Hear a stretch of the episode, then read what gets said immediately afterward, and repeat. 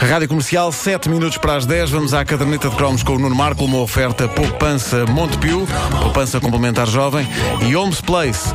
Começa já o seu verão saudável.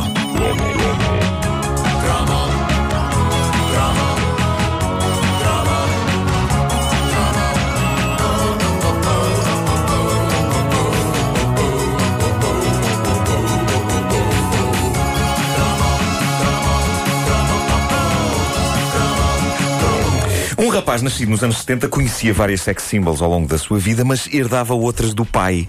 Era sempre estranho ter uma sex symbol que já fora sex symbol do nosso progenitor, porque na prática estávamos a suspirar por senhoras de meia idade. Sex symbol Ahm, requentada. Sim, Não, era uma não, sex symbol não, requentada. não, ah, sim, mas felizmente o cinema e a televisão conservavam-nas bem. Porque quando um homem vê hoje, ah, por exemplo, a Ursula Andress a sair da água no filme 007 Doctor No, uma pessoa vê aquelas imagens e pensa: Oh, oh, sim senhor. Esquecendo-se que, se visse hoje na vida real a Ursula Andress a sair da água, vamos supor na costa da Caparica, estaria a ver uma senhora de 76 anos em fato de banho. E a verdade é que a cirurgia plástica faz milagres hoje em dia, mas calma, calma, muita pele encarquilhada. Podia ser do frio. Uh, podia ser. Partilhar uma sex symbol com o pai era de facto estranho. Era sempre melhor termos as nossas próprias sex symbols do nosso tempo. Mas a verdade é que no tempo dele havia grandes e esbeltos bustos do sex simbolismo. E a RTP, nos anos 80, sobretudo uh, ali pela hora do almoço, no verão, adorava ir aos arquivos desses tempos e apresentar provas irrefutáveis de que as miúdas antigas eram mais giras que a Samantha Fox. E uma dessas provas irrefutáveis tornou-se numa espécie de vício para mim e suponho que também para outros rapazes da minha idade que não tinham nada que fazer no verão à hora do almoço. Falo da série Os Vingadores.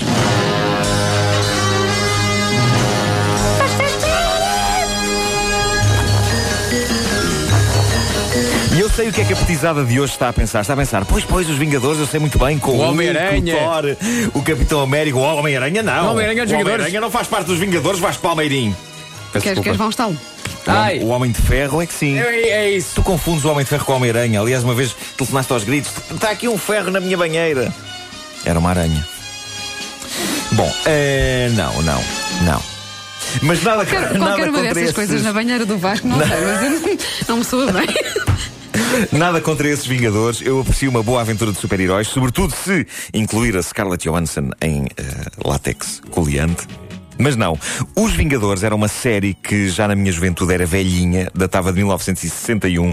Boa parte dos episódios era a preto e branco. Outra parte era a cores, mas não adiantava grande coisa quando se tinha uma televisão a preto e branco.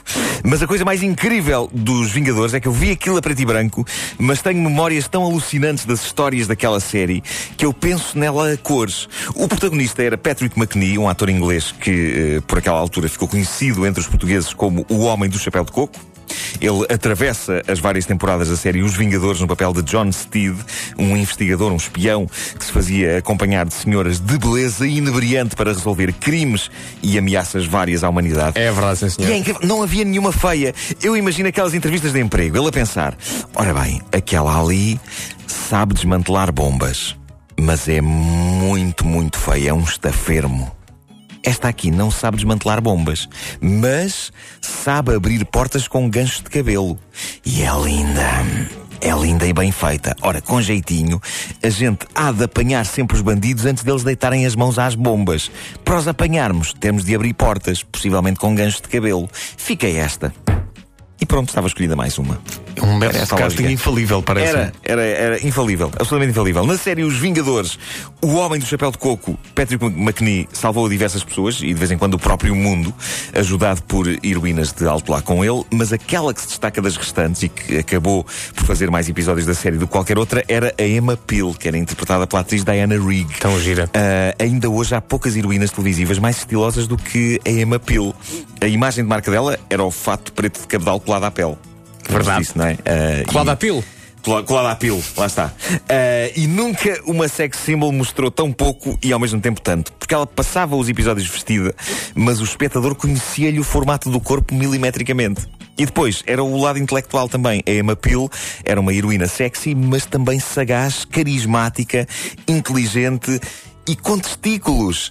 Felizmente, testículos é pelo sentido figurado, porque se fossem noutro sentido e dado o quão coliante era o tradicional equipamento desta Vingadora, os testículos iriam ver-se. E a série não teria a mesma piada. Pelo menos para mim. Gosto das minhas mulheres sem testículos. Acho que fazes bem. Eu adorava ver os Vingadores, as histórias eram incríveis, era o tipo de material que geralmente se via no cinema, só que entregue todas as semanas no, na nossa casa.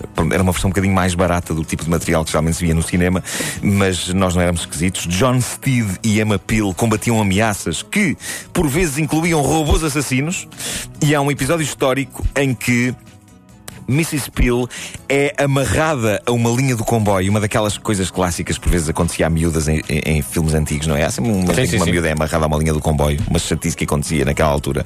Só que ela é amarrada a uma linha de comboio de brincar. Ou seja, é o tipo de perigo que, ao contrário do que acontece quando se amarra alguém numa linha de comboio real, não mata, mas mói.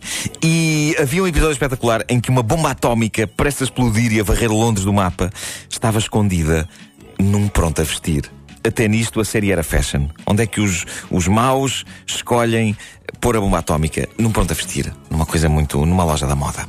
Eu passei a desejar ser John Steed, o homem mantinha sempre um sorriso na face do perigo. Era como se nada o estressasse muito, mesmo que envolvesse potencialmente o fim do mundo. E depois lá está, tinha assistentes extremamente jeitosas. E parecia ter uma vida genericamente pacata, ou seja, ele tinha de salvar o mundo, lá está. Mas tinha tempo para apreciar as coisas boas da vida. Ele salvava o mundo a tempo de ir ao bar tomar o seu cocktail. E eu sempre apreciei heróis que sabem gozar a vida e que têm tempo e que não deixam que a salvação do mundo interfira no seu tempo de qualidade. Ele salvava o mundo, ele sabia que ia salvar o mundo até aí às seis da tarde. E depois ia para o pub a seguir, mal qualquer coisa. Para mim, a vida de Steed era o ideal. Eu lembro-me de debater este assunto com um amigo e ele a rir-se de mim e a dizer: Tu nunca conseguirias ser como o Mr. Steed, porque o Mr. Steed, de certeza, que aprendeu a lutar e a usar armas e, e teve treino militar. E eu, pessoalmente, vivia apavorado com a ideia de que um dia iria ter de fazer a tropa. Mas eh, eu deitava por terra essas teorias, porque as armas que ele mais usava, lembram-se, era o guarda-chuva e o chapéu de coco. Exatamente. É certo que era um, era um guarda-chuva com uma lâmina na ponta e um chapéu de coco com um aro de aço dentro do forro da aba. Eu já fui à procura destas coisas na loja chinesa mais próxima da minha casa. O guarda-chuva com espada ainda arranjei. Quer dizer, não é com espada, tem um saca-rolhas na ponta. Mas é o que é o que Mas serve, dizer. mas serve. Serve. Agora, chapéus de coco com abas de aço que deem para atirar a matar, parece que neste momento está esgotado. Pode estar em armazém, tens de perguntar. Pode estar em armazém, é verdade. É Às vezes perguntas e o senhor vai dizer, ah, pode, pode haver em armazém, vou ver. Chapéus de coco com abas de aço para matar pessoas. Olha, acabei de fazer o último. E ora, bolas. A caderneta de cromos é uma oferta Montepio, poupança complementar jovem e Homes Place. Começa já o seu verão saudável.